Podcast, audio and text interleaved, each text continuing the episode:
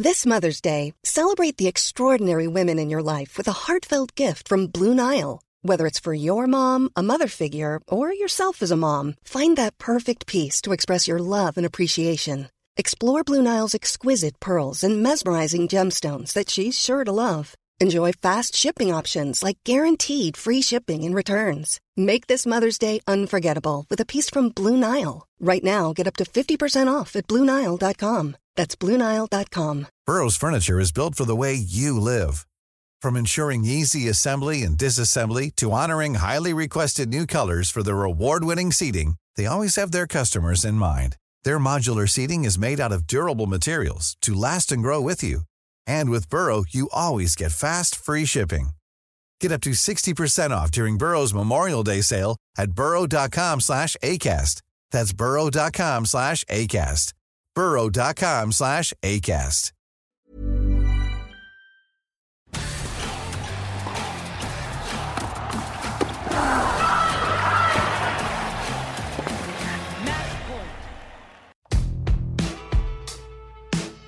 Ciao, sorpresa, siamo tornati. Schiaffo al volo, stagione 2, episodio 1, senza dire niente a nessuno dopo un anno e passa di pausa, un anno che mi porta a una citazione di Stanisla Rochelle, lo sapete che mi piace, mi piace Boris, un anno, anni e anni di, di, di, di che cosa? Di profondo imbarazzo per l'opera precedente, un'instabilità artistica come quella di Kubrick che citava Stanis. No, siamo qua, Simone Eterno, con me Jacopo Lo Monaco per Schiaffo al Volo. Ciao Jacopo, cosa hai fatto in quest'anno e mezzo? Ti sei divertito? Come albanese nell'uomo d'acqua dolce, cosa hai fatto in questi... Lui era sette anni e, e rispondevo, boh. Ti ricordi, l'avevi visto? Eh certo che me lo ricordo. Come Al no? supermercato gli cade, non so se era un sacco di patate e perde la memoria. Beh, dai, abbiamo tirato fuori già due citazioni. Una, una è Stanisla Rochelle Boris, l'altra albanese uomo d'acqua dolce. Sì, no, co- com'era la trama dell'uomo d'acqua dolce? Lui scappava.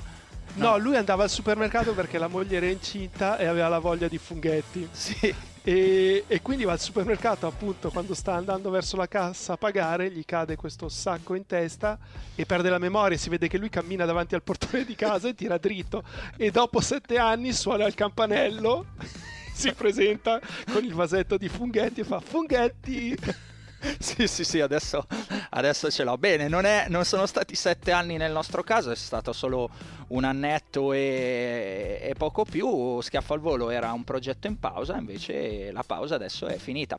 Siamo tornati e quindi continuate a spargere la voce, eh, a fare subscribe sulle varie piattaforme che sono le solite di sempre, Spotify, Apple, Amazon, eh, chi più ne ha più ne metta e tornate ad abbonarvi a un appuntamento che riprende e speriamo sia eh, di vostro gradimento. Jacopo, io mh, devo fare dei ringraziamenti perché comunque in questo anno di profondo imbarazzo, cheat, ehm, in tanti davvero mh, sulla mia pagina personale su Twitter hanno scritto perché insomma era sparito un po' a sorpresa anche schiaffo al volo e quando è che tornate, ci mancate, eh, francamente un affetto a cui non ero neanche troppo abituato eh, pur facendo questo lavoro da, da tanti anni e quindi ringrazio tutti, tutti quelli che, che hanno scritto, che insomma che si erano affezionati a questo podcast e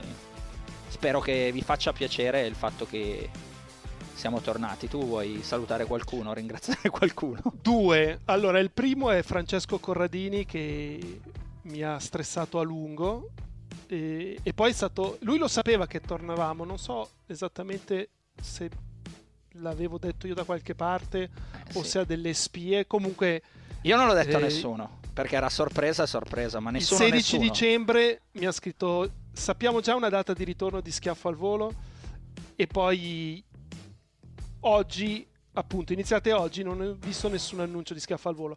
La seconda persona in realtà è una persona che vorrei scoprire chi sia che è quella persona che credo fossero le 3.30 del mattino nella discoteca di Monte Carlo durante il torneo si è avvicinata e, e, ti ha riconosciuto e voleva sapere appunto di schiaffo al volo. Io voglio sapere chi è. Eh, che, che, citazione, che, citazione, hai tirato fuori? Eh, eravamo, eravamo, al Jimmy di, di, Monte Carlo di questo torneo dopo l'edizione del. La consueta edizione della cena di gala riservata, insomma, no, riservata, la cena di gala del, del, del, del torneo. Eh, un flash incredibile eh, non ricordo il nome di questi ragazzi perché era un gruppo di ragazzi. Eh, un ragazzo era di Modena, della zona di Modena, se non ricordo male, perché poi c'è una controcitazione, cioè due sere dopo li ho ritrovati al, al casino di Monte Carlo. Eh, gli stessi ragazzi, io, io ero per gli affari miei a giocare alla roulette perché eh, giochi matematici non sono in grado di farne. Fortunatamente vinsi e poi ci ritrovammo per puro caso al bar appunto e scambiamo quattro chiacchiere con, con questi ragazzi. Adesso ripeto, non ricordo il nome, ma se è abbonato ci ritroverà sicuramente o si, o si ripaleserà. Uno giocava anche a tennis. Eh, però proprio io con i nomi faccio, faccio molta fatica all'inizio, quindi eh, va bene, saranno, Jacopo, saranno contenti anche loro. Dai, salutiamo, salutiamo anche loro. Novità di, certo. di, questa, di questa Season 2, eh, Episode 1, come, come, visto che la serialità è molto stelle e strisce. Abbiamo tagliato un po' con la sigla meno, meno pomposi, andiamo eh, dritto al succo, alla ciccia. Quindi, i temi della puntata mh, mm, principali sono quattro. Partiremo dalla United Cup, poi gli infortuni nel mondo del tennis, perché c'è stato Alcaraz, Sinner, eccetera, eccetera, ne parleremo. Cosa è successo questa settimana, quindi dalla vittoria di Djokovic ai suoi 92 titoli in poi, e poi concluderemo con le qualificazioni uh, all'Australian Open che vedono tantissimi italiani al via, 16 eh, solo nel maschile, un piccolo record per noi. Se vi interessa qualcosa di in particolare, mandate avanti col cursorino e scappate in base alle indicazioni che trovate anche nella description. Jacopo, partiamo dalla, dalla, United Cup, che è stata una competizione alquanto discussa e che a me personalmente trovava molto scettico alla, alla vigilia um, del, della sua prima edizione. Uh, ti è piaciuta? Sì, a me piacciono le competizioni a squadre, miste ancora di più, però bisogna dire che molte squadre erano zoppe, cioè il numero uno era forte e il numero due era decisamente non all'altezza proprio della competizione, non solo della squadra. E... Però, avendo due buoni singolaristi, possibilmente un maschio e una femmina, si poteva vincere eh, poteva farlo tutto sommato anche la Grecia se Martina Trevisan non avesse forse ottenuto la vittoria più inaspettata della sua carriera eh, perché poi eh, nel caso eh, Tsitsipas avesse comunque battuto Berrettini in una situazione di punteggio diversa nel misto vedevo la Grecia favorita. Eh, alla fine ha vinto la squadra che era più lunga e tra l'altro ha vinto anche piuttosto bene però sì, io mi sono divertito. A me è piaciuta e devo dire che mi è piaciuta molto e non me l'aspettavo per un semplice motivo. Cioè all'inizio sono stato anche piuttosto scettico e ti dico non la guardavo con, uh, con troppo interesse. Poi mi sono messo no, dalle fasi un po' più uh, serie a seguirla bene. Mi piace perché secondo me può dare, se presa bene, adesso arriverò ai se, uno spaccato concreto e reale su qual è la nazione più forte a giocare a tennis. Nel senso di, per nazione includiamo appunto sia uomini che donne. E qual è quella diciamo più completa, no? più forte in quel senso? Forte ho usato il termine sbagliato, completa. Più completa nel giocare a tennis, cioè è una cosa che può rispecchiare, mi sembra che possa rispecchiare i reali valori. Perché dico reali valori? valori? Perché negli occhi ha ancora la Coppa Davis che secondo me ha rispecchiato i reali valori di questa gran cippa, eh, nel senso che roba è stata la, la vittoria del Canada con il ripescaggio. Va bene che anche qua c'è una formula di ripescaggio, ma poi arriviamo alla formula. Eh, ritornano dentro, va bene, è stato un caso particolare, hanno escluso i russi quello che vuoi, ma questa formula qua, 2 su 3, gli ha levato proprio tutto il pathos. Quindi la mia provocazione è, chiudiamole Jacopo, chiudiamole totalmente. Billie Jean King Cup, eh, Coppa Davis, tanto no, non si può neanche più chiamare così a mio parere. Via, via tutto, cancellata, erase e giochiamo solo questa qua. Cioè uomini e donne assieme e sviluppata su, su un po' più di settimane. Secondo te è un'eresia? Sono troppo, sono troppo drastico con la Coppa Davis eh, e con la Billie Jean King Cup che non guarda nessuno, forse neanche i presidenti delle federazioni di ogni singola nazione, dati alla mano? Eh, no, no, non sei stato troppo drastico. Eh, il problema di questa competizione per renderla veramente una competizione alla quale poi vogliono partecipare tutti, perché alla fine questo è quello che conta. Eh, devi collocarla in un momento della stagione che non può essere a una settimana dall'inizio di un torneo dello slam. Mm-hmm. E se fosse alla eh, fine, però, probabilmente non ci sarebbero gli stessi, Jacopo? Eh, cioè, se eh, prende il posto di, della, delle finali di Coppa Davis, per dire. Secondo me la chiave è non fare questo tipo di competizione tutti gli anni mm-hmm. e quindi far capire che è un lusso giocarla per vincerla, perché non è detto che avrai tante chance nel corso della tua carriera. Se invece ce l'hai tutti gli anni Vero. nella testa del giocatore, dice vabbè, intanto adesso è una competizione nuova, quindi deve acquistare ulteriore prestigio. Però se inizia a farla una volta ogni due, eh, allora può cambiare lo scenario. Perlomeno una volta ogni due la completi, poi magari il primo anno puoi fare una prima fase, il secondo anno la fase finale. Eh, immagino tu voglia parlare delle 18 squadre e 6 gironi da 3, quello va Chia- modificato. Quello va modificato perché non, non può si può arrivare in semifinale ripescata, chiaro, esattamente, era lì che volevo arrivare. Quindi la pensiamo uguale, non è che dobbiamo sì. discutere molto su questo. Anche perché la differenza poi l'ha fatta una partita vinta in più nel girone e c'erano gironi sicuramente più forti ed altri più deboli. Il girone dell'Italia, per esempio, non era particolarmente forte. Il Quindi pro... non, non, è neanche giusto che l'Italia si sia qualificata così. Parlo di giustizia tra virgolette. No, no, no, ma sono, sono d'accordo. Ehm come tra virgolette, cioè a me i ripescati, i ripescaggi non piacciono mai, come non è giusto che il Canada che ne aveva prese un, e forti anche senza Ugeli, Assime e Shapovalov per loro decisioni, cioè rimanere in, negli Stati Uniti per prepararsi in Indian Wells, non venire in Europa, perdono 4-0 eh, con, eh, adesso non ricordo il punteggio esatto, con, eh, co, con l'Olanda e, e, e poi vincono la Coppa Davis ripeto, va bene, ci sono stati i russi, ma i ripescaggi non mi piacciono mai e, e tolgono eh, il senso no, un po' della, della, competizione. Perdi e sei fuori. Eh, che è vero che è quello che è successo all'Italia, ma qui è perché proprio la formula è diversa. Quindi, come la si risolve questa cosa? Cioè, ci si siede a un tavolo, viste anche no, le recenti eh, aperture, perlomeno che ci sono state tra i vari organismi, cioè tra ITF, tra WTA e ATP, che sono sempre le varie teste differenti nel, nel mondo del tennis. O meglio, ti giro la domanda, uh, la vedi utopistica o fattibile? Eh, forse qualcosa n- non nel mezzo, perché secondo me è, non è pari la fattibilità con l'utopia. Secondo me siamo più vicini all'utopia. Eh, però potrebbe essere una mossa intelligente, cioè rimanere aggrappati alla Coppa Davis eh, perché per tanti anni eh, forse è stata anche la competizione più importante di tutte, anche più dei tornei dello slam. Bisogna tornare indietro di, di 100 anni, ma era così. Uh-huh. Eh, però n- non, non, potrà più essere così e quindi i- sarebbe meglio ricordarla per com'era piuttosto che vedere com'è adesso.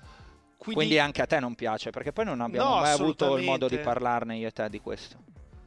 Eh, no, non è la Coppa Davis, non è giusto che si chiami Coppa Davis. E non che fosse perfetta la formula precedente, però anche lì, ripeto, secondo me è una competizione a squadre nel tennis non può più essere giocata tutti gli anni se vuoi che i più forti ci tengano veramente. Sì, sono d'accordo, cioè la chiave è sostanzialmente soprattutto quella, è soprattutto quella, perché se già la fai diventare ogni due anni o perché no ogni tre, ehm, studiatela dispari, chi, chi se ne importa, va bene uguale, cioè la rendi qualcosa di unico e a quel punto, e a quel punto può davvero funzionare per quello che hai detto tu prima. Eh, da questo punto di vista United Cup ha messo dentro no, anche questa questione dei punti, cioè arrivano i punti e i punti in qualche modo comunque aiutano i giocatori a voler giocare, perché poi gli per- permettono no, di continuare le proprie carriere individuali al di là del rappresentare la loro razio- nazione, ma come, eh, ma come semplici no, tennisti. E quindi credo che anche questo sia interessante, cioè fare una nuova riforma, farla ogni due o tre anni, unirla insieme, cancellare le altre due, dare i punti, renderla, renderla unica.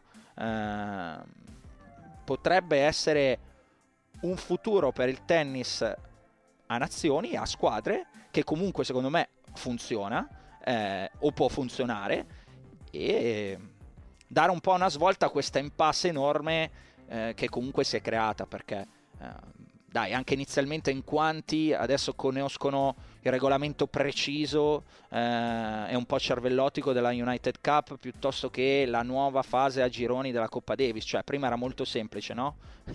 Retrocedevi o andavi avanti eh, di, di tie in tie, si giocava ad alternanza um, da me o da te a seconda di quanto fosse stata l'ultima sfida ed era molto semplice, adesso è tutto molto complicato e ce ne sono troppe. Cioè, in ogni caso, do- questa doppia competizione a squadre, femminile Billie Cup, eh, maschile Coppa Davis, United Cup adesso. Ci sarà l'Hopman Cup eh, a luglio. Cioè, non, non aiuta. Una sola. È che per sedersi si devono sedere tutti e la vedo complicata. Va bene, um, al di là della, della, pura formula del format e della competizione in sé. Um, cosa hai visto che ti è piaciuto in particolare di tennis giocato e cosa hai visto che non ti è piaciuto particolarmente durante, durante la United Cup 2023?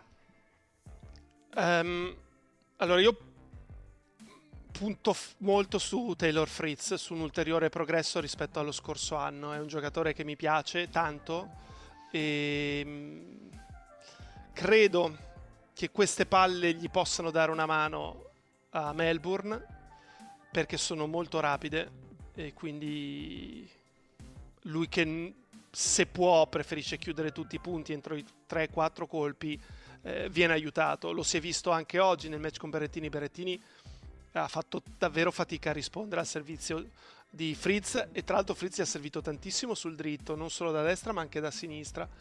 Ehm, quindi io spero che quello che ha fatto lo scorso anno gli abbia fatto venire ancora più voglia di, di allenarsi perché, ripeto, è un giocatore che mi piace, mi piace vederlo giocare. Ehm, mi è piaciuto anche Berrettini per come eh, è rimasto in campo oggi perché poteva perderla molto più nettamente e invece è rimasto agganciato al match e tutto sommato poi nel tiebreak non ha avuto molta fortuna sul punto del 2-1, quello che poteva portarlo sul 3-1 quando Fritz ha giocato quel lob in corsa a una mano di rovescio a scavalcarlo che ci riprova non so, 10 volte probabilmente gli riesce due. Eh, comunque ha battuto Rud, comunque ha battuto Urkac e con Zizipas ci è andato vicino. Mm, fai bene a citarlo perché stavo per arrivare io con il solito dato statistico. Eh, Berrettini non batteva un top 10 da due anni. L'ultimo era stato Team in ATP Cup 2021. Da lì erano state 12 sconfitte e un solo passaggio del turno che era stato il ritiro di Federer al Roland Garros 2021 quindi comunque c'era no? un trend, mm, chiamiamolo così, negativo, nonostante tutto lo sviluppo che aveva avuto Berrettini, che l'aveva portato fino alla finale di Wimbledon. E questi dati ci dicevano che Matteo non batteva un top 10 da un po'. E, e quindi sì, sono, sono d'accordo con te quando dici che sono buone indicazioni. Certo è, Jacopo, che queste buone indicazioni e qui abbiamo subito l'assist per saltare all'argomento successivo che sono gli infortuni devono rispondere a questa logica mh, contemporanea e futura del tennis dove secondo me Jacopo dovremmo iniziare a guardare di più quanto è integro rispetto che al gesto. Musetti, cioè, cioè ehm, siamo stati abituati per eh, l'intera generazione, chiamiamola così, Nadal, Federer, Djokovic, a dare per scontato la presenza, a dare per scontato le finali, a dare per scontato che ci fossero sempre, andassero sempre fino in fondo in tutti i principali tornei. È stato così. Cioè, stato... Beh, Nadal però ne ha saltati anche. Da, Nadal ne ha saltati qualcuno, qualcuno, però poi lungo la carriera eh, non si può dire che il fisico sia stato un problema di Nadal, Jacopo, per quanto ha vinto per i 22 mi sono perso 22 o 23 un lapsus clamoroso. no 22 22, 22 eh. per i 22 titoli dello slam eh, per, la, per, i 92 tornei vinti nella carriera per una carriera dove ha vinto in sostanza tutto tranne le ATP Finals non si può dire che il fisico sia stato un ostacolo di Nadal e questo è il punto a cui voglio arrivare adesso cioè abbiamo sempre dato per scontato il fatto che questi ci fossero sempre e ci avevano abituato così, diment- facendoci dimenticare completamente il lato fisico del tennis.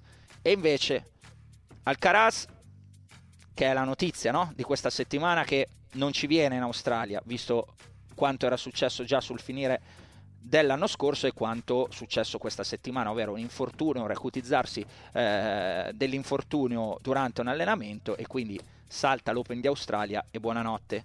Eh, Sinner con i suoi problemi, cito gli italiani, Musetti oggi con la spalla, cioè ho paura che dovremo fare molto più, molta più attenzione al bollettino medico da qui della nuova generazione di quelli della nuova generazione di quanto non lo facessimo in passato, ovvero mai fondamentalmente, perché sapevamo che quelli forti c'erano in sostanza quasi sempre e quando c'erano andavano avanti. Secondo te, ah, che cosa è dovuto il fatto che questi giovani, e già ne avevamo parlato, so già che mi risponderai l'allenamento, che non si allenano, che non curano il corpo abbastanza bene, però secondo me non può essere solo quello, Jacopo, cioè non ci credo che nessuno sia abbastanza professionista da non rompersi con costanza, perché dimmi uno dei top giovani che non ha avuto qualche problema fisico piuttosto serio. Allora, adesso mi viene in mente Medvedev, non è più giovanissimo, però non mi ricordo abbia saltato tornei importanti mm, vero. negli anni. Ehm, e so che è quello che si vede più spesso in palestra tra i più forti. Quindi tu continui a dire che è solo ed esclusivamente quello? No, non è solo quello. E che cos'è? Eh, allora? Però è una componente importante. Cos'altro possa essere? Eh Difficile, tu, hai, tu hai già qualcosa in testa? No, allora io pensavo, no? Magari adesso si gioca a un'intensità ancora più alta. Però non mi... Ho detto, proviamo a pensare a questo, no? Si gio... C'è qualcosa che succede in campo che magari già solo 5, 6, 7 anni fa non succedeva. Però se devo pensare a match maratona, anzi, forse 5, 6, 7 anni fa si giocava ancora di più. Cioè, pensa ai match maratona che ne so dei David Ferrer di turno, piuttosto che i Berdic di turno. Eh, non che fossero maratona, ma nel senso di giocatori che giocavano tante partite, andavano spesso avanti nei tornei e però c'erano sempre ed erano poco inclini agli infortuni, no? E giocavano comunque un tennis che si può definire intenso, soprattutto quello di Ferrer, era un tennis fisicamente molto dispendioso però è anche vero che cito uno tornando al tuo discorso che in palestra ci, ci passava la sua intera vita Ferrer. Non so, darmi, non so darmi delle spiegazioni però qualcosa ci deve essere. E perché si sono già visti e, e si continuano a vedere troppi infortuni sui giovani rispetto al recente, recente passato. Credo che Alcaraz possa essere un buon test in futuro perché tutto sommato anche Nadal se torniamo al 2004 eh, aveva saltato per esempio Roland Garros e, insomma avendo Ferrero nel suo angolo avendo il coach di Juan Carlos Ferrero Martinez nel suo angolo se lui dovesse farsi male spesso, allora sarebbe grave perché se non sono in grado loro di evitargli degli infortuni, eh, allora chi può farlo? Cioè con l'esperienza che hanno. No, è, è, chiaro, però sei tornato molto indietro sulla carriera di Nadal. Cioè, sei andato proprio No, a, ma per fare un paragone a, all'età che ha tu, adesso Alcaraz con l'età ripensando a Nadal quando era giovane. Sì, sì, mm, ehm, ho capito, ho capito quello che intendi. È che io continuo a essere mh, mm, perplesso, e, semplicemente perché non voglio credere al fatto che nessuno uh, tra, i, tra, i, top che hanno, sono inclini agli infortuni, dal nostro stesso Berrettini a Sinner, cioè sia gente che non abbia voglia di allenarsi o che si alleni poco. Eh, mi, sembra, mi sembra veramente strano, cioè non è per volerti andare contro a tutti i costi, eh, Jacopo. È, ecco, ce ne sono, ci siamo lasciati, no? Con un anno e mezzo fa parlando già di questo tema, perché già avevamo toccato, eh, però Matteo è, mi ricordo che tu l'avevi definito una Ferrari, cioè il suo fisico va tenuto perfettamente a puntino, fai un, cioè una rondella fuori posto e salta la macchina. Ed è un anno e mezzo fa che ne parliamo e che stagione e che sfortune ha avuto, sfortune tra virgolette anche nel 2022 Berrettini. Di Sinner col cambio di guida quanti problemi fisici ha avuto. Eh, restiamo proprio Sinner sugli italiani forse... che sono quelli che conosciamo meglio, cioè mi pare che questa questione dei problemi fisici rischi di diventare un, un tema, un leitmotiv costante del tennis del futuro, che prima non eravamo abituati a dover gestire, perché poi cambia anche le analisi no? e la valutazione di, di un sacco di, di aspetti, uno su tutto uno su tutte la carriera e quanto vince a fine anno in rapporto a quanto giochi. C'è un vantaggio rispetto al passato, ovvero che le carriere adesso sembra possono durare quasi vent'anni eh, e quindi il saltare uno slam a stagione o magari in una stagione saltarne anche due o tre una volta eh, magari ti giocavi un decimo forse di più della tua carriera saltando così tanto adesso dici ok, forse non è il caso di rischiare, intanto ne giocherò altri 15 di Australian Open.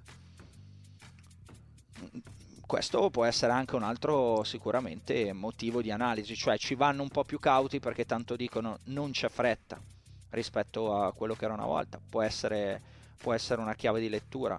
Mm, da questo punto di vista io non è che volevo dire dovete giocare per forza, eh? cioè mm, su Alcaraz ad esempio sono d'accordissimo, se eh, sei lì che stai rientrando, non sei sicuro, non stai bene, ti è venuto ancora un fastidietto, eh, non ha senso. Eh, andare, andare, in Australia e rischiare di compromettere poi ben più a lungo la stagione.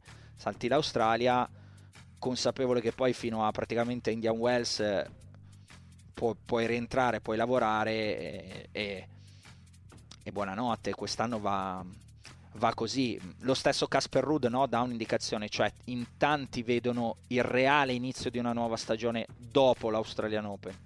Rudd non si è fermato mai e per sua stessa dichiarazione ha detto la mia post season sarà dopo l'Australian Open. Ci rivedremo a Indian Wells, quindi sfrutta quel mese per farsi la vacanza e la nuova preparazione alla, alla, alla, alla stagione. Hai citato proprio Rudd che l'anno scorso non giocò a Melbourne e, e poi ha avuto poi una guarda... stagione pazzesca vero. e per, un, per, una partita non diventava numero uno al mondo. Vero, vero. Um, vuoi aggiungere qualcosa sul, sul, tema infortuni in generale, su, magari su, proprio su Sinner e Musetti, visto che abbiamo citato sia gli infortuni per quanto riguarda Sinner che la United Cup e gli infortuni per quanto riguarda uh, Musetti. Hai ma una Fammi cosa un sul match di Sinner con, con Corda non ho capito perché è rimasto in campo. Perché, cioè, se non sei in grado di vincere la partita e non era in grado più di vincerla dopo il primo set o dopo l'inizio del secondo, tanto vale uscire. Cioè, non è che dimostri di essere più o meno sportivo, soprattutto in un quarto di finale di un torneo 250, se ti ritiri. Anche no. perché se ha un problema all'anca, cioè continuare a colpire e a fare quella torsione, eh, di sicuro non, non, gli fai del bene. No, no. Eh, non lo so, stavo cercando di magari trovare una risposta. Um, ho parlato con Sinner, ho parlato insieme ad altri colleghi della stampa uh, alle ATP Finals perché era venuto a Torino con uh, ospite del suo sponsor, vabbè lo posso anche citare eh, perché il problema c'è, la Vazza l'aveva invitato nel, è uno degli sponsor di Sinner, l'aveva invitato lì nello stand, insomma non nello stand, nello stand mi pare riduttivo, nello spazio, eh, nell'area hospitality che avevano e alcuni, alcuni tutti i principali, insomma, giornalisti che eravamo lì, italiani, siamo andati a farci due chiacchiere ed era bello convinto di, eh, di iniziare dall'Australia perché diceva eh, è la città di, anche di Darren, eh, Kyle, e quindi sono contento di andare lì, cioè ricordo questo, questo flash durante quella chiacchierata, quindi non lo so, magari sto pensando non, non voler fare una brutta figura, però mi pare per cercare di dare una spiegazione, non sarebbe comunque una spiegazione saggia, no? Rimanere in campo per, per non fare una brutta figura o sbaglio, ammesso che possa essere una spiegazione. No, infatti, cioè, quando non ne, non ne, hai più, quando ti rendi conto che non c'è chance, non ha molto senso. Poi, ripeto, se è la finale di un torneo dello slam eh, è un altro discorso e poi dipende sempre che tipo di infortunio hai. Mi viene sempre in mente la, la finale di Melbourne eh, nella quale la si ritirò con la Moresmo. In quel caso sarebbe stato meglio fosse rimasta in campo, ma per quello che significava per la Moresmo vincere la partita giocando il match point. Eh, però in tantissime altre occasioni ti chiedi ma cosa speri che accada? Che si faccia male l'altro, è l'unica sì. possibilità. Però poi no? domani non riesce a giocare, cioè non è che risolvi il, il problema. Senti, eh, ripeto, abbiamo toccato Sinner, siamo all'inizio della stagione, secondo me questa cosa la vogliono sentire intanto. Cosa ti aspetti dalla stagione di Sinner? Mi aspetto molto di più rispetto a quello che ha fatto l'anno scorso. Eh, mi aspetto almeno una semifinale slam Okay. E mi aspetto che arrivi a Torino. Okay. E non sarà facile. E... Tu? Sì, anch'io. Cioè, mi aspetto non tanto la misurazione in... No, che poi non è vero, non tanto la misurazione. Mi aspetto anch'io che faccia... faccia forse anche di più Jacopo, di una semifinale slam. Cioè mi aspetto che arrivi in fondo a giocarsela, perché se c'è arrivato Matteo e soprattutto a fronte di quello che ho visto ehm, allo US Open, no? Cioè quei due match point con Alcaraz, se Sinner riesce a trasformarli, ci va in finale, secondo me. E, e quindi se ci sei andato così vicino quest'anno e se l'anno prima ancora eri arrivato a Torino, va bene da riserva, ma poi eri riuscito a giocare, ti mancavano una manciata di punti, quest'anno deve, deve ehm, essere l'anno del, del, passetto in più, fisico permettendo. Sai, ecco. dipende anche da, dai tabelloni, cioè se lui perde quattro volte ai quarti, come ha perso nei quarti con Alcaraz, e sinceramente è stata la vera finale. Sì. Dal mio punto di vista, sì, sì. vedendo poi quello che è successo, il vincitore di quella partita vinceva il torneo. Sì. Quindi L'ha detto anche Tony Nadale. S- sarebbe accettabile.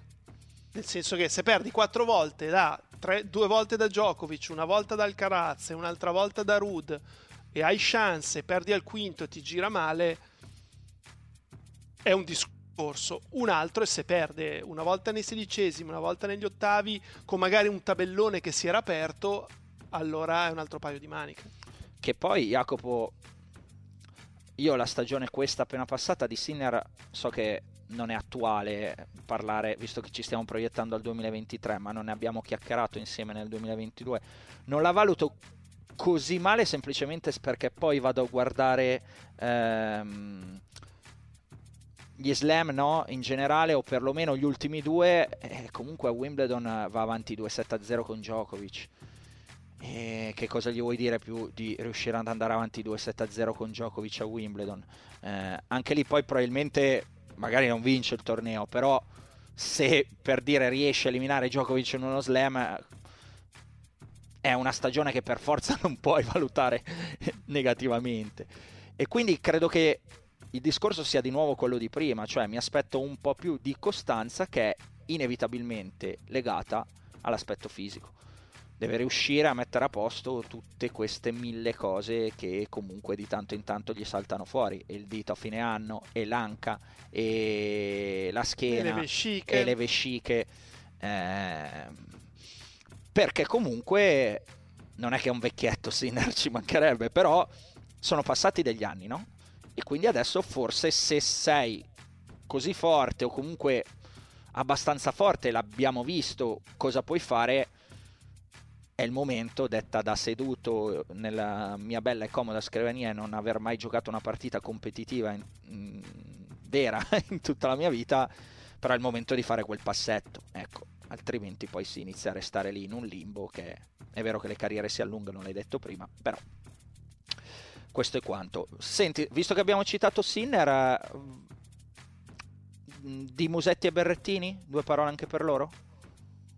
Ma di Berrettini ho detto che, che mi è piaciuto. No, in ottica perché, stagione. Eh, sì, anche perché non lo vedevo giocare comunque così bene da, dal Queens. Perché da quando è rientrato post-Covid non mi ricordo una sua bella partita. Mm-hmm, vero. Eh, Musetti, allora se, se, parliamo di questa settimana non c'è moltissimo da dire perché le partite che ha vinto gli avversari erano troppo inferiori rispetto a lui e, e oggi non è riuscito nemmeno a giocarsela. Eh, per Musetti secondo me se già riuscisse a chiudere l'anno in, con questa classifica o un pochino sopra, per me è una buona stagione. Perché cioè, molta della sua stagione gira ad Amburgo e al primo turno poteva perdere ad Amburgo. Poi è stato bravissimo, ha vinto quella partita e, e ha vinto il torneo. Però se togli quei 500 punti, eh, la classifica è completamente diversa. Quindi deve consolidare questa attuale posizione e per quello che ha fatto però nella parte finale di stagione sul veloce aveva dimostrato di aver compiuto grossi miglioramenti se anche semplicemente paragonato alla primavera sul cemento Vero. che c'era stata di Musetti.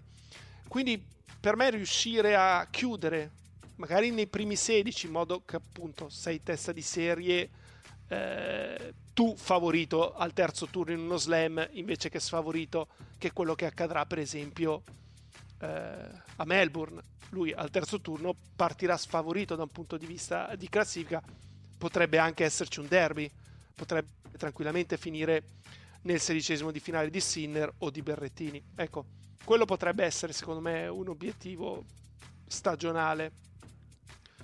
Un altro obiettivo sulla terra in un mille magari riuscire a raggiungere una semifinale. Mm. Beh, sarebbe un signore obiettivo quello e probabilmente aiuterebbe a riconfermare no, quanto fatto, eh, quanto fatto quest'anno o la classifica con cui ha chiuso quest'anno che era ciò che tu citavi all'inizio. Um, Matteo Primi, anche lui l'obiettivo è Torino. Ok, eh, infatti stavo, la, la do- mi hai letto nel pensiero, sto dicendo, non mi hai detto però l'obiettivo di Matteo che è tornare a Torino. Quindi diciamo Sinner, beh, significherebbe, significherebbe avere tre italiani in top 20, di cui due in top 10.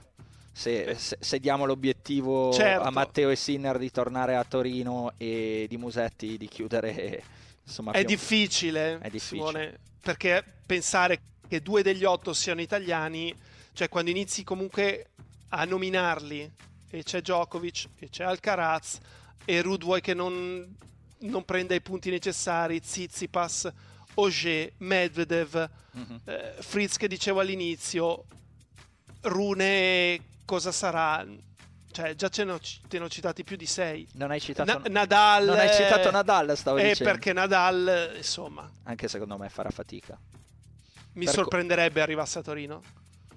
Sì, Beh, avremo modo di parlarne poi, dai, anche, anche di, di, Rafa, eh, che si presenta magari settimana prossima, visto che si presenta in Australia da campione in carica.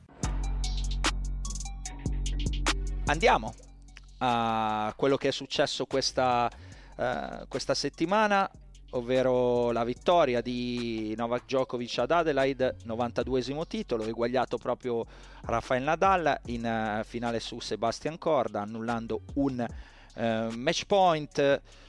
È tornato in Australia e direi la comunità serba l'ha accolto come il messia. Ti aspettavi, ti aspettavi qualcosa di diverso? Ti aspettavi... Io no, personalmente.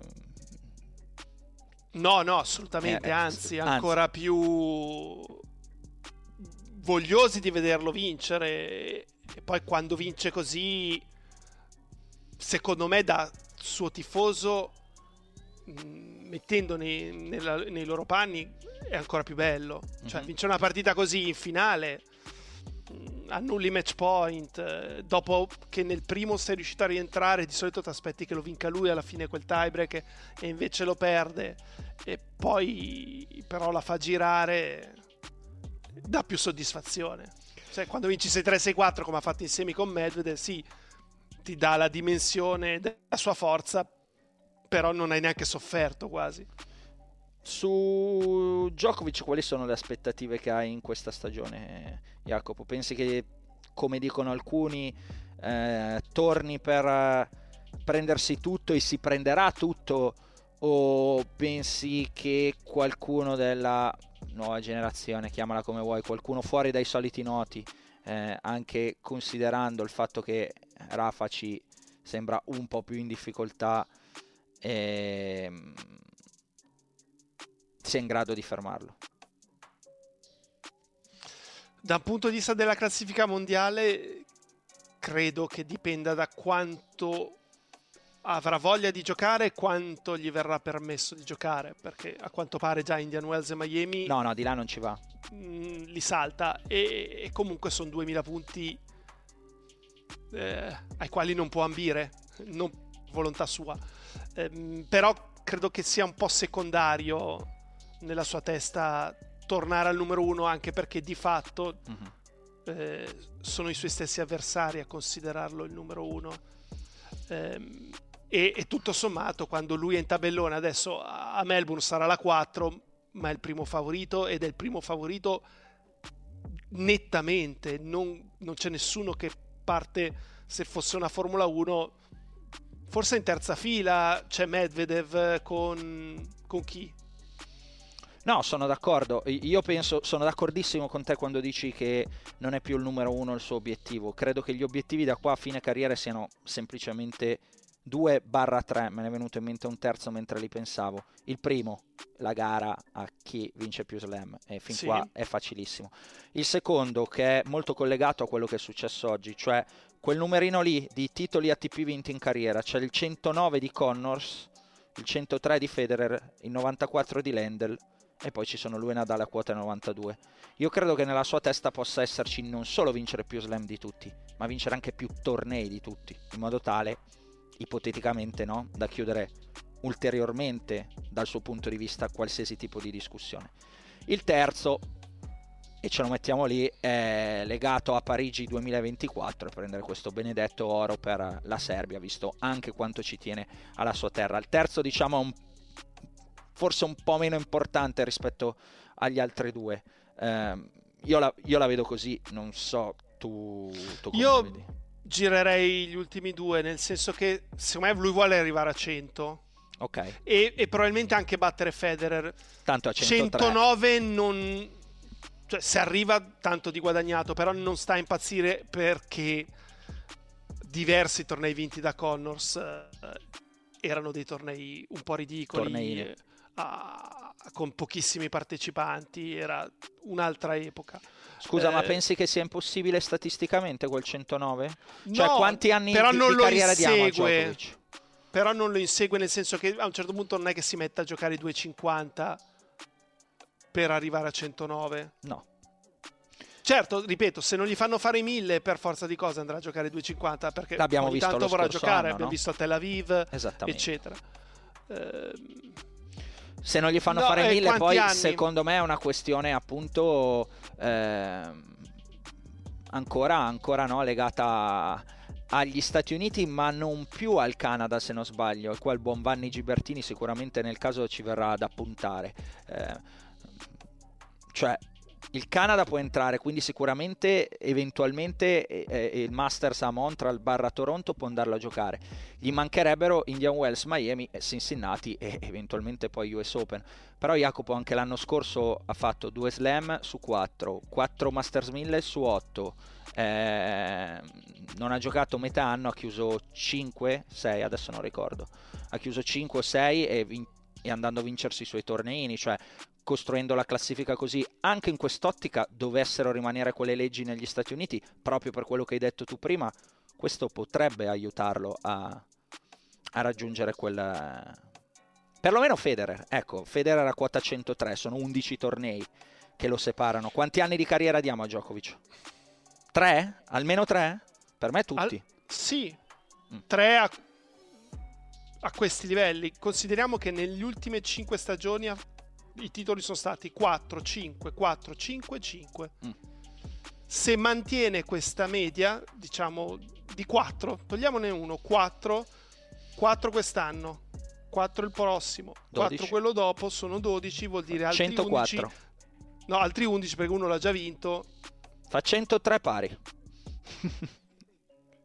e, e credo che in uno di questi farà più di 4, quindi dovrebbe farcela. Eh, e per quello che io l'avevo messa lì perché ho detto secondo me questo numerino oggi eh, cioè, è, è, coerente la discussione eh, io forse ho perso i, un po' il senso del tempo cioè non ero più abituato a registrare il podcast siamo già molto molto avanti e c'erano tante cose di cui eh, volevo parlare di Djokovic poi eventualmente anche avvicinandoci no? avremo all'Australian Open ehm, avremo tempo di, di, parlarne.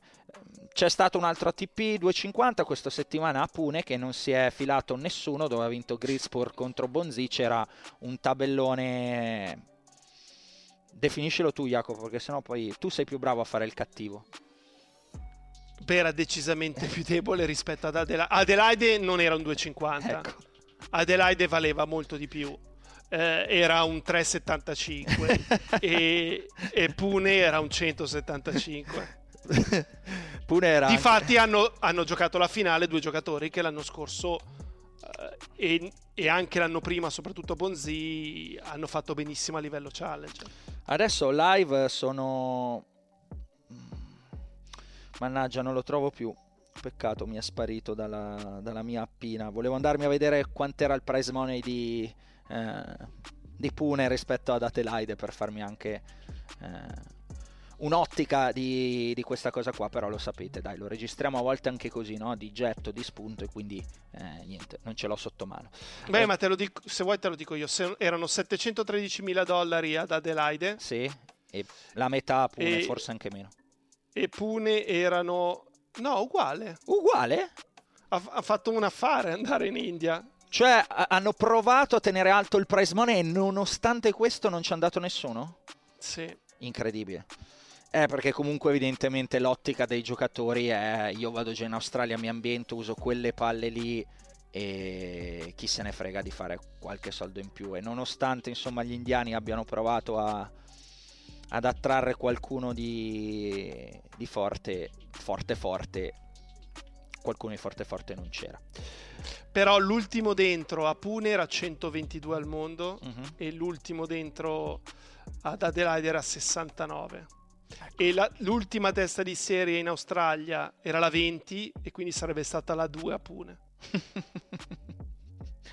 Perfetto, ci siamo, ci siamo spiegati, però siccome ogni settimana diamo i punticini, no? O comunque tiriamo dei punti su chi ha vinto il torneo, se c'è qualcosa da parlare di quel torneo, a questo punto andiamo al femminile, cioè quello che è successo al WTA 500 di Adelaide, o Adelaide, come dicono quelli bravi, o dillo tu Jacopo. No, n- mi ha dato un po' fastidio, ti dirò, sentir dire Adelaide. Ok. Ad- non so perché. Sì, perché Adelaide va bene così. Eh, senti, il tema lì è stata um, Linda Noskova, una delle uno dei volti nuovi, penso che vedremo da qui eh, a un po' di futuro del tennis eh, femminile, peraltro Cieche con una, con una discreta infornata, perché non c'è solo lei, ma c'è, ci sono anche le due sorelle, no? Fru, Fruirtova. Fruirtova. Sì. Mm.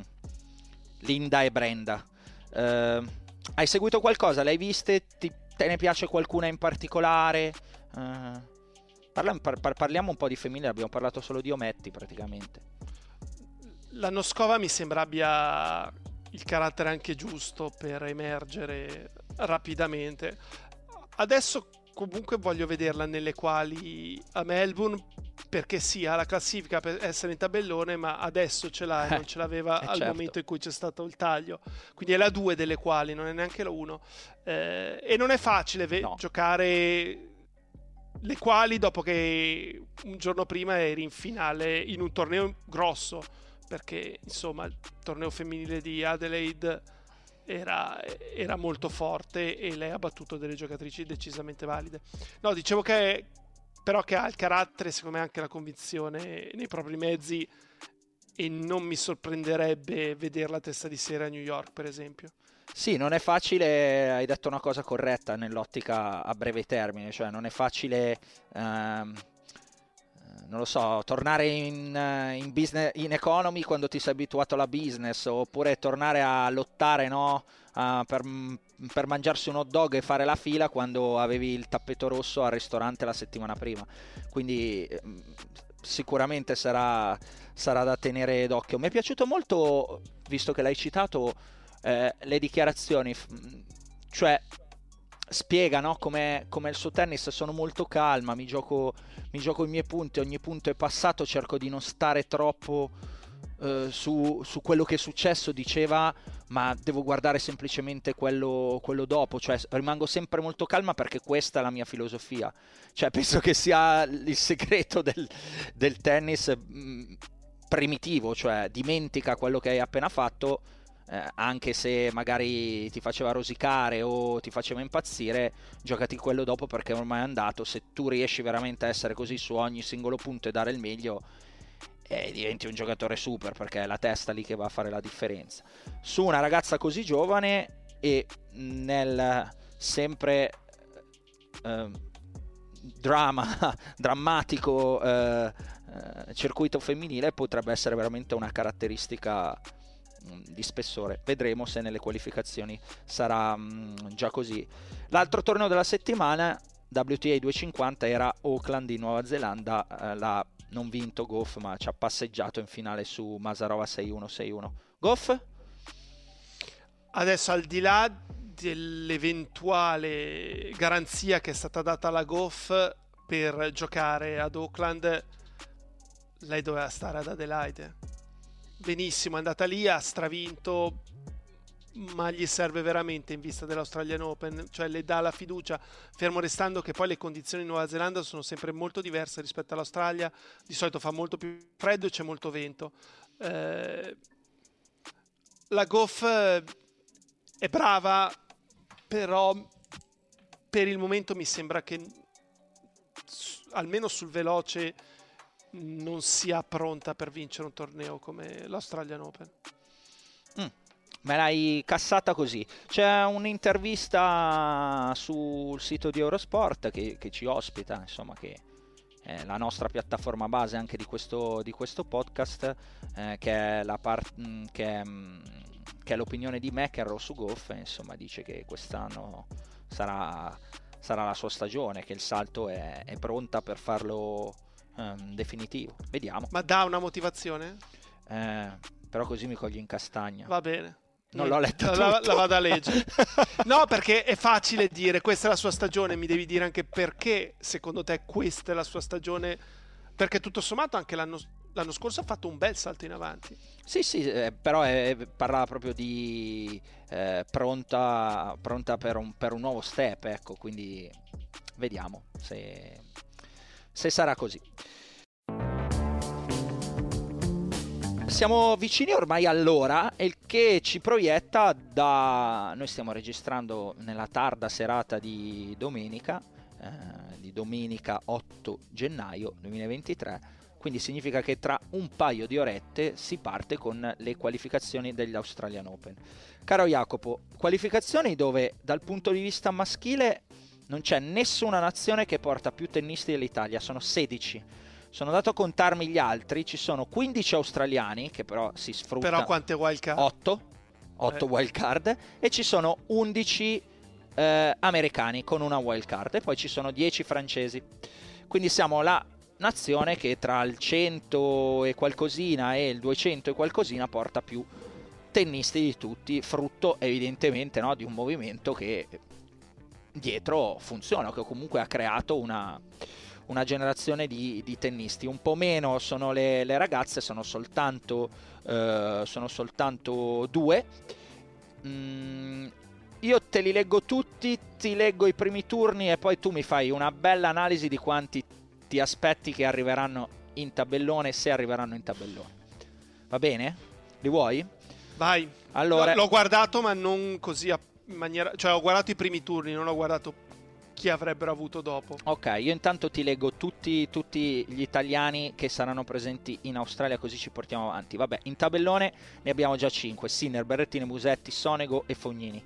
Alle qualificazioni partono Cecchinato da 101, Passaro da 119, Arnaldi da 134, Nardi da 135, Agamenone da 139, Bellucci da 153, Zeppieri da 161, Cobolli da 171, Pellegrino da 181, Bonadio da 187, Brancaccio da 194, Maestrelli da 200, Dar, ehm, Darderi da 206, Mager da 212, Vavassori da 213 e Marcora da 216 col ranking protetto. Nel femminile già in tabellone Trevisan, Bronzetti, Paolini, Cocciaretto e Giorgi, 5 anche qui esattamente come, come maschietti, le due in, um, in tabellone di quali sono Sara Errani e Lucrezia Serafini. Sfide Cecchinato Porcel, Richard Arnaldi, Brancaccio Agamenone Derby, eh, Varias Marcora, Mager Misolic, Rodriguez Zeppieri, Vavassori Nava, Laxonen Bonadio, Escobedo Nardi, Kruger Cobolli, Passaro Rosol, V Bellucci, eh, Darderi Ficovic, un argentino che a me completamente sconosciuto, Maestrelli Andreev, Pellegrino Guinard eh, e poi femminile eh, Zakharova eh, contro Stefanini e Errani contro Yang, una coreana che non ho mai sentito. Eh, com'è, come sono, li ho letti troppo veloci, che idea ti sei fatto? Um, secondo me non è facile passare queste quali. Firmerei per tre, ma mi stupirei ce ne fossero. Parlo dei maschi più sì, di due. Sì. Sì, perché, perché comunque... guardando anche Cecchinato, per esempio, non, non credo vinca con Purcell. Cecchinato è la 2 delle quali. Sì. Eh, Arnaldi comunque risciare è forte e potrebbe andare subito fuori. C'è gente anche di esperienza, vedo il buon Laxonen con Bonadio piuttosto che Rosol con Passaro. Eh, Um, lo stesso Nava, uh, lo ricordi, Emilio Nava sì. con, con, Vavassori, penso che non sarà facile. Eh... E poi se vince comunque Ogombo su, su Gita, che è una partita complicata. Nardi, se batte Scobedo, perché comunque anche Scobedo è un giocatore che, che è valido, che non è per niente un primo turno facile. Forse è la partita più difficile verso la qualificazione. Senti, di tutti questi ragazzi, alcuni sono piuttosto giovani, altri sono di grande esperienza. Di quelli di grande esperienza ovviamente li conosciamo, non è che dobbiamo stare lì a parlare di Cecchinato con tutto il rispetto piuttosto che di Mager. Ecco, um, di, quelli, di, quelli, giovani, di questa truppa uh, azzurra ricchissima in Australia, la più numerosa, ripetiamo, nelle qualificazioni, qual è quello che ti piace di più e che secondo te ha potenzialmente il futuro più brillante? Ti ho fatto la domanda che tutti volevano sentire. Ma direi Luca Nardi. Senza, più forte. senza alcun dubbio? Sì. Perché? Perché mi sembra quello che, che abbia più facilità a, a vincere punti. Ok. Che, che quindi i suoi colpi poi quando tu hai un vincente che è vincente a prescindere dall'avversario, quello vuol dire molto. Non so se, se, ti è chiaro. Sì, sì, no, no, no, ma certo che mi è chiaro. È, è l'evidenza no, di, tra virgolette, il segreto di Pulcinella di eh, Berrettini. Cioè, fammi un servizio così, un dritto così e io piano piano poi lavoro sul resto e la classifica la scalo. Molto banalmente. Esatto. O, o, piuttosto che quando mi stanno dentro, cioè, quello è un colpo che, che, che non mi contiene nessuno. Non ha importanza chi chi ci sia al di là della rete. Cioè, se tu hai un tuo gioco che è vincente eh, e non dipendi tanto dall'avversario, cioè io oggi gioco così perché incontro quello, io domani gioco in un altro modo perché incontro quell'altro. Mm, lì è un po' più complicato allora andare avanti. E oltre a Nardi non vedi nessuno perché ti ho sentito un no, po'. No, a me piace Zeppieri. Ok. Eh, sinceramente, mi piace Maestrelli. Però Nardi sono abbastanza sicuro arriverà nei 30. Ah, vero. Eh, gli altri non lo so se arrivano nei 50. Zeppieri e Maestrelli, quindi tu dici Nardi potenzialmente nei 30, Zeppieri e Maestrelli che sono gli altri due che ti piacciono potrebbero faticare col 50. Questa è un'analisi chiaramente fatta oggi. Eh. Ah, certo, 8 poi gennaio magari 2023. uno migliora certo. tantissimo. Va bene. Ehm, e su Errani e Stefanini nel femminile, pensi che, visto che è anche più facile che sono due, abbiano qualche chance oppure no? Zakharova me ne parlava bene il mio amico Diego Barbiani. Però ormai ha già 20 anni, ormai, nel senso, abbiamo visto, no, citate poco fa, le varie cieche da Noskova, Fru, Virtova sono a 17 e, e già fanno grandi risultati nel femminile a 20 forse che ancora non hai fatto il salto poi se la Stefanini Sviontek. dovesse vincere la Masarova che viene dalla finale difficilissimo che si qualifichi ok e l'Errani io non conosco non la so. Young no, confesso però la Battista già non è male se dovesse arrivare all'ultimo turno forse c'è la Van de Veghe o la Bartel che sul cemento ha discreta esperienza Gli ultimi anni altro. sono più forti di Sara. Va bene. Allora, abbiamo fatto il nostro il nostro punto, diciamo, complessivo di questo, di questo ritorno. Io in realtà avevo pronto un giochino, volevo chiederti un giochino, ma siccome siamo già abbastanza lunghi, magari lo teniamo per settimana prossima e ti do tempo per prepararti. Perché volevo ti dico le domande, segnatele.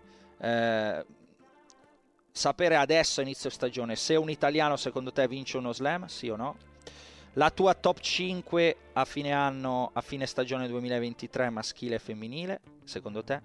Poi volevo sapere chi sarà il ritorno dell'anno, cioè il giocatore che ti aspetti che risalga dopo una stagione complicata. Poi voglio chi sarà, secondo te, invece la delusione dell'anno. E poi voglio chi entra in top 10 per la prima volta nel 2023, se ci entra qualcuno. E anche okay. qua facciamo sia femminile che maschile. Segnatela che settimana prossima diamo l'appuntamento. Ma la se- settimana prossima registriamo? Certo che registriamo. Registra- Nonostante il Facebook Live?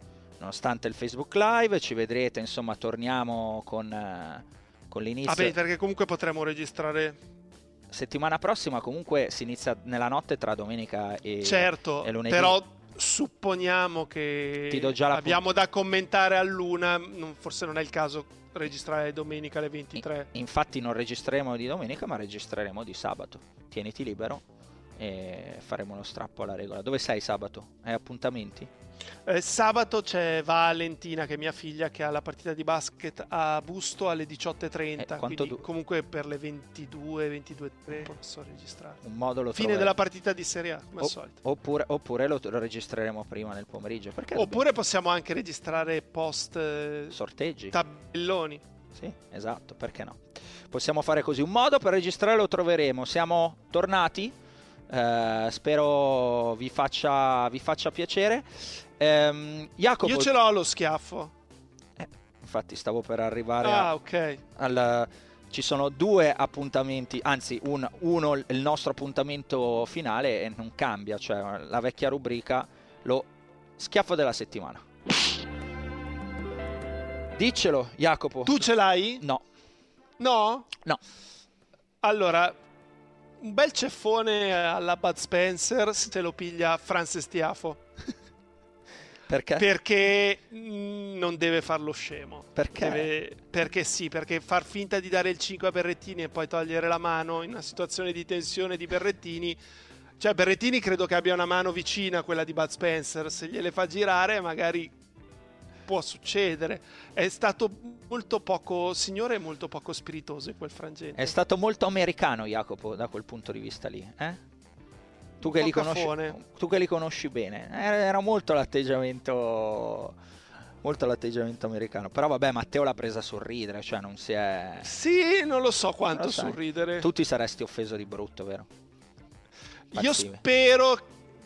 Spero che non gli sarei andato vicino a, a- a chiedergli il 5 perché già sapevo che cosa avrebbe fatto. Cioè, cascarci fa- mm, ci sarei rimasto un po' male. Di sicuro sì, se me l'avesse fatto non sarei stato zitto.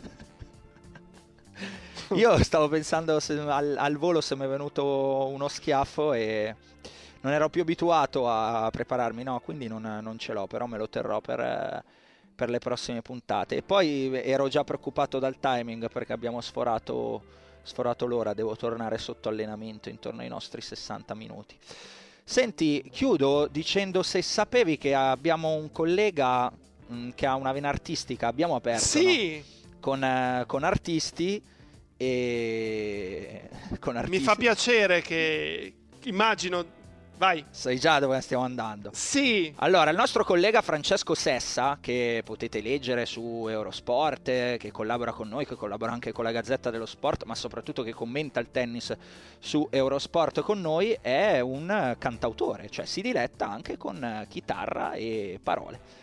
Ha scritto una canzone che sta uscendo, uscirà molto breve, noi ve la offriamo volentieri in anteprima, si chiama Si vola stasera, musica di Francesco Sessa, suona Francesco Sessa e con questo annuncio, Jacopo, ci vediamo settimana prossima. Ci vediamo, ci sentiamo. Ciao! ciao. Roger, come fai? Come fai a trasformare in arte tutto quel che hai? A rendere vicino quel che sembra lontano? A disegnare mondi con la racchetta in mano? A disegnare mondi con la racchetta in mano? Rafa, come fai, come fai a correre nel vento e non mollare mai, a essere martello, piuma e vulcano, a inchiodare sogni con la racchetta in mano, a inchiodare sogni con la racchetta in mano. Soffio di stelle, carezze alla pelle, non hai mai sognato cose più belle, ma questa è realtà, è storia vera, terra è divisa, il cuore in preghiera, hai visto l'eterno, si vola stasera.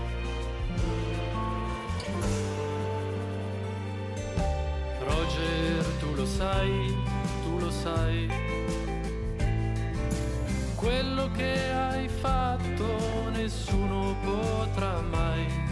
Il bianco sul prato è immagine scolpita, è genio fatto carne, inno alla vita.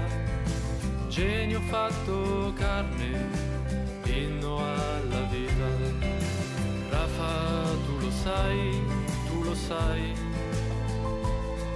Ma in molti si son persi sperando nei tuoi guai.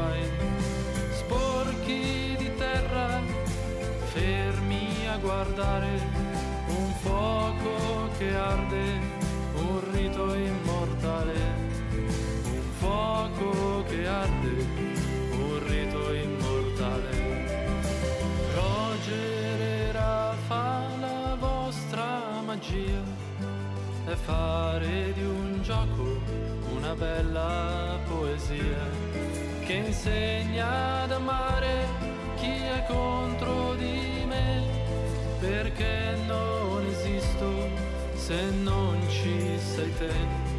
Scavalco confini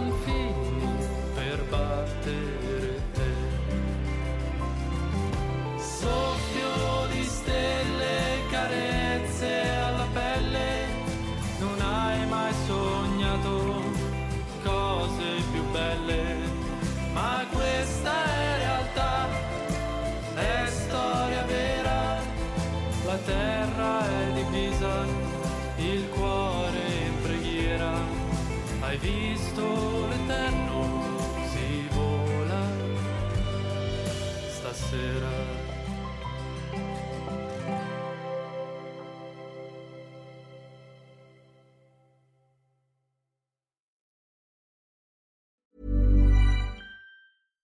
Hi, I'm Daniel, founder of Pretty Litter. Cats and cat owners deserve better than any old fashioned litter. That's why I teamed up with scientists and veterinarians to create Pretty Litter. Its innovative crystal formula has superior odor control and weighs up to 80% less than clay litter. Pretty Litter even monitors health by changing colors to help detect early signs of potential illness. It's the world's smartest kitty litter. Go to prettylitter.com and use code ACAST for 20% off your first order and a free cat toy. Terms and conditions apply. See site for details.